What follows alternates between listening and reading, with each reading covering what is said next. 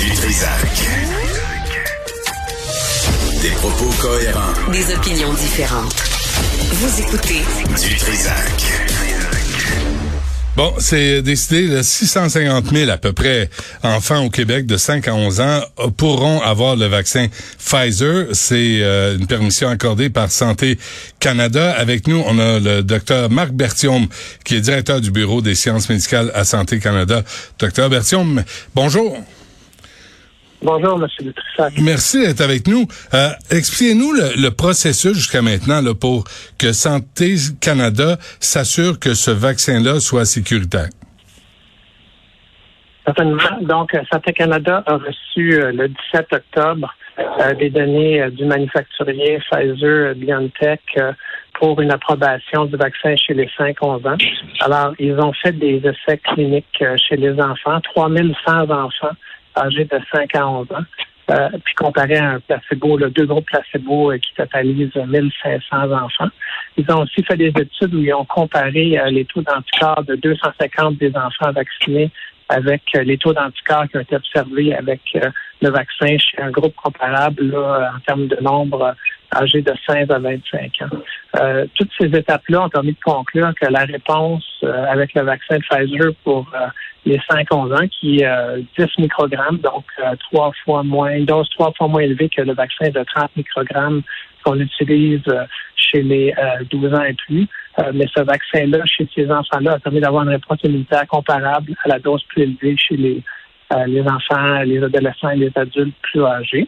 Donc, on sait qu'il y a une bonne réponse immunitaire. Puis, on avait euh, des données, dans le fond, d'innocuité. Donc, on sait que chez les 3, 3100 enfants qui ont reçu le vaccin, n'y a pas eu d'effet secondaire grave, il n'y a pas eu de cas de péricardite, il n'y a pas eu de cas de, de myocardite. Puis, globalement, les effets indésirables sont assez semblable à ce qu'on connaît du vaccin.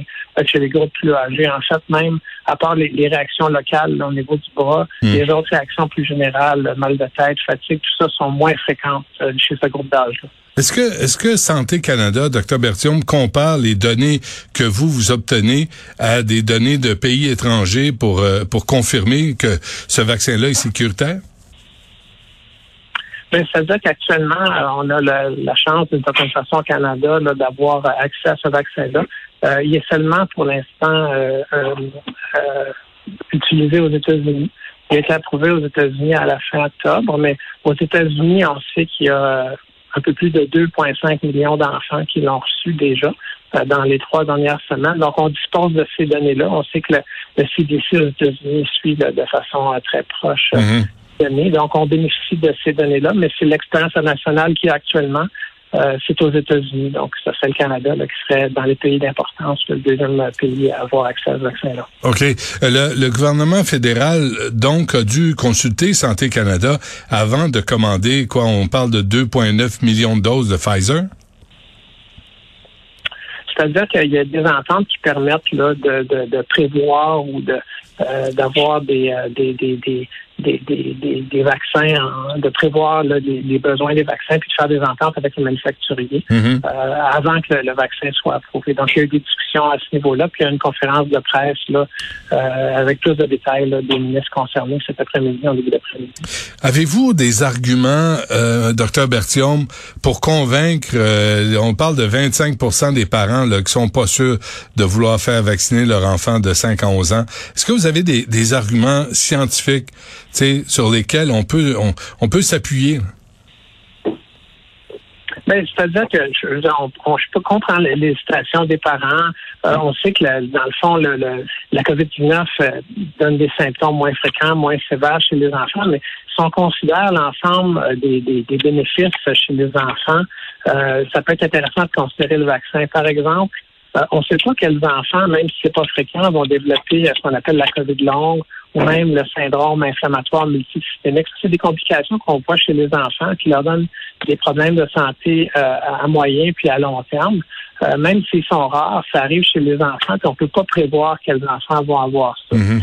Euh, aussi, les enfants, actuellement, ils représentent environ 7,5% de la population au Canada, mais ils représentent plus de 19% des cas. Donc, actuellement, la pandémie continue parce que, entre autres, il y, a de la transmission dans ce groupe d'âge-là. Donc, si on réussit à diminuer la transmission dans ce groupe d'âge, on va protéger les enfants, mais aussi on va leur permettre d'avoir des activités parascolaires, des activités scolaires, de retourner à une vie plus normale. Puis ça, ça va améliorer de façon générale le bien-être des enfants puis leur famille, parce qu'il faut le dire, je veux dire, les derniers là, années et demie, ça a été difficile, puis il y a plusieurs là, euh, études qui ont démontré ça, ça a été difficile sur les familles, mais aussi sur les enfants. Ouais. Euh, puis donc, le fait d'être protégé, ça va diminuer. là. L'efficacité du vaccin, c'est 90,7% donc c'est vraiment excellent. Euh, J'ai entendu un parent dire, oui, mais on ne sait pas quels seront les effets à long terme chez les enfants d'un vaccin contre la COVID. Est-ce que la COVID, tu sais, on- bref, c'était ça le, le commentaire. Qu'est-ce que vous répondez à ce genre de commentaire-là? Ben, je dois dire que je, je peux comprendre, encore une fois, les, les hésitations, mais il faut comparer, c'est-à-dire que le fait de ne pas prendre le vaccin, c'est pas sans risque non plus. Si on regarde l'ensemble des bénéfices et des risques de prendre le vaccin versus pas prendre le vaccin, sur la base des informations qu'on a maintenant, euh, c'est préférable de prendre le vaccin. Par exemple, les risques de péricardite avec le vaccin euh, sont, sont là, dépendamment des études, mais ça va de 6 fois à 28 fois moins élevé euh, qu'avec la COVID. Donc, la, COVID, le risque d'avoir la COVID avec le risque des effets secondaires à long terme la COVID, Ouais, c'est là aussi. ouais. Qui en regarde ce qu'on connaît du vaccin, euh, puis le vaccin, encore là, il a, il a été, euh, il a été donné à presque 60 millions de doses au Canada, utilisé dans le monde. C'est pas un vaccin qu'on connaît pas, on le connaît. Mhm. Euh, puis le profil d'effet indésirable qu'on voit, en fait, il est vraiment excellent. Euh, puis ce que je peux vous dire aussi, c'est qu'il n'y a pas de vaccins qui sont connus pour avoir donné des effets secondaires à long terme. Fait que les, les effets secondaires, de façon générale, chez les vaccins arrivent dans les semaines qui suivent l'inoculation Ah, des doses, généralement dans les deux premières semaines. Donc, c'est peu probable euh, qu'il y ait des, euh, des, des problèmes à long terme avec l'inoculation de quelques vaccins que ce soit. ce que vous venez de nous dire là, c'est important. Là. Donc, les parents qui sont inquiets des effets à long terme d'un vaccin sur leur enfant, c'est pas une inquiétude valable. Ben, toutes les inquiétudes sont valables dans le sens qu'on peut comprendre les gens. on est toujours inquiet pour nos enfants, on veut le meilleur, puis tout ça, mais euh, actuellement, la science nous démontre pas qu'il n'y a aucune raison d'avoir des inquiétudes euh, par rapport aux vaccins à long terme, que ce soit les ARN messagers ou les autres vaccins qu'on Hmm. utilise là, chez les enfants depuis depuis longtemps. OK, dernière affaire, docteur Bertium. Est-ce qu'on s'enligne pour une troisième dose généralisée? Il est trop tôt pour le dire à ce moment-ci. Ça, dépend de beaucoup de choses, dont l'évolution de la pandémie. Euh, je pense qu'il ça, c'est dans le fond, le, le Santé Canada a approuvé là, une, deux- une dose de rappel pour les vaccins euh, de Pfizer et Moderna. Donc, c'est une possibilité. C'est un outil qui est offert là, aux provinces. Puis ensuite, ça dépend de l'évolution de la pandémie.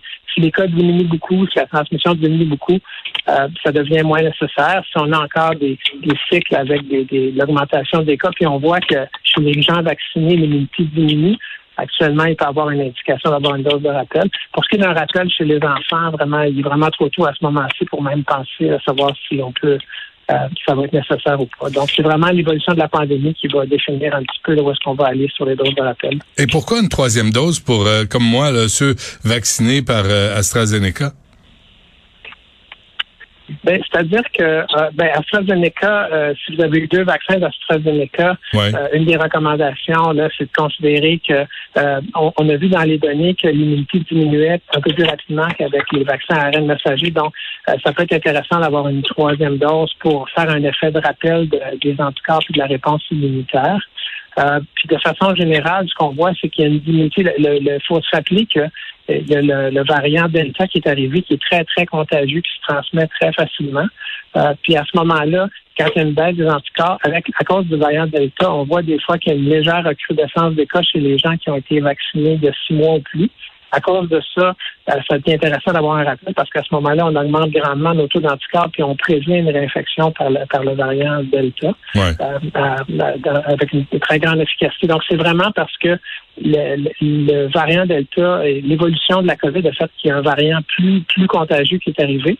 Euh, puis avec une diminution des taux d'anticorps, on, on peut observer dans les provinces au Canada qu'il y a une légère augmentation de la transmission chez les groupes vaccinés. Mais je veux dire, ceci dit, si on regarde actuellement là, euh, avec des chiffres très, très récents, euh, 92% des décès, euh, 94,5% des hospitalisations, puis 93% des cas en général au Canada sont des gens qui ont qui sont pas suffisamment vaccinés. Donc, on voit très bien que la, la pandémie continue actuellement au pays à cause que le virus se transmet dans les groupes qui sont pas vaccinés. Est-ce que ça prendrait une vaccination obligatoire? Ben, C'est-à-dire que la vaccination obligatoire, c'est c'est un, un, sujet qui est assez compliqué. Je dirais, c'est sûr que Santé Canada, nous autres, on est l'agence réglementaire. Mm-hmm. on, approuve des produits, puis ensuite les, les, les, différents organismes de santé publique, que ce soit l'Agence canadienne de santé publique ou les provinces, prennent des décisions à cet égard-là. Euh, fait que je pense que ça mais d'un point, excusez-moi, mais d'un point de vue scientifique, là, pour se sortir de la pandémie, est-ce qu'il faudrait que ça soit un vaccin obligatoire?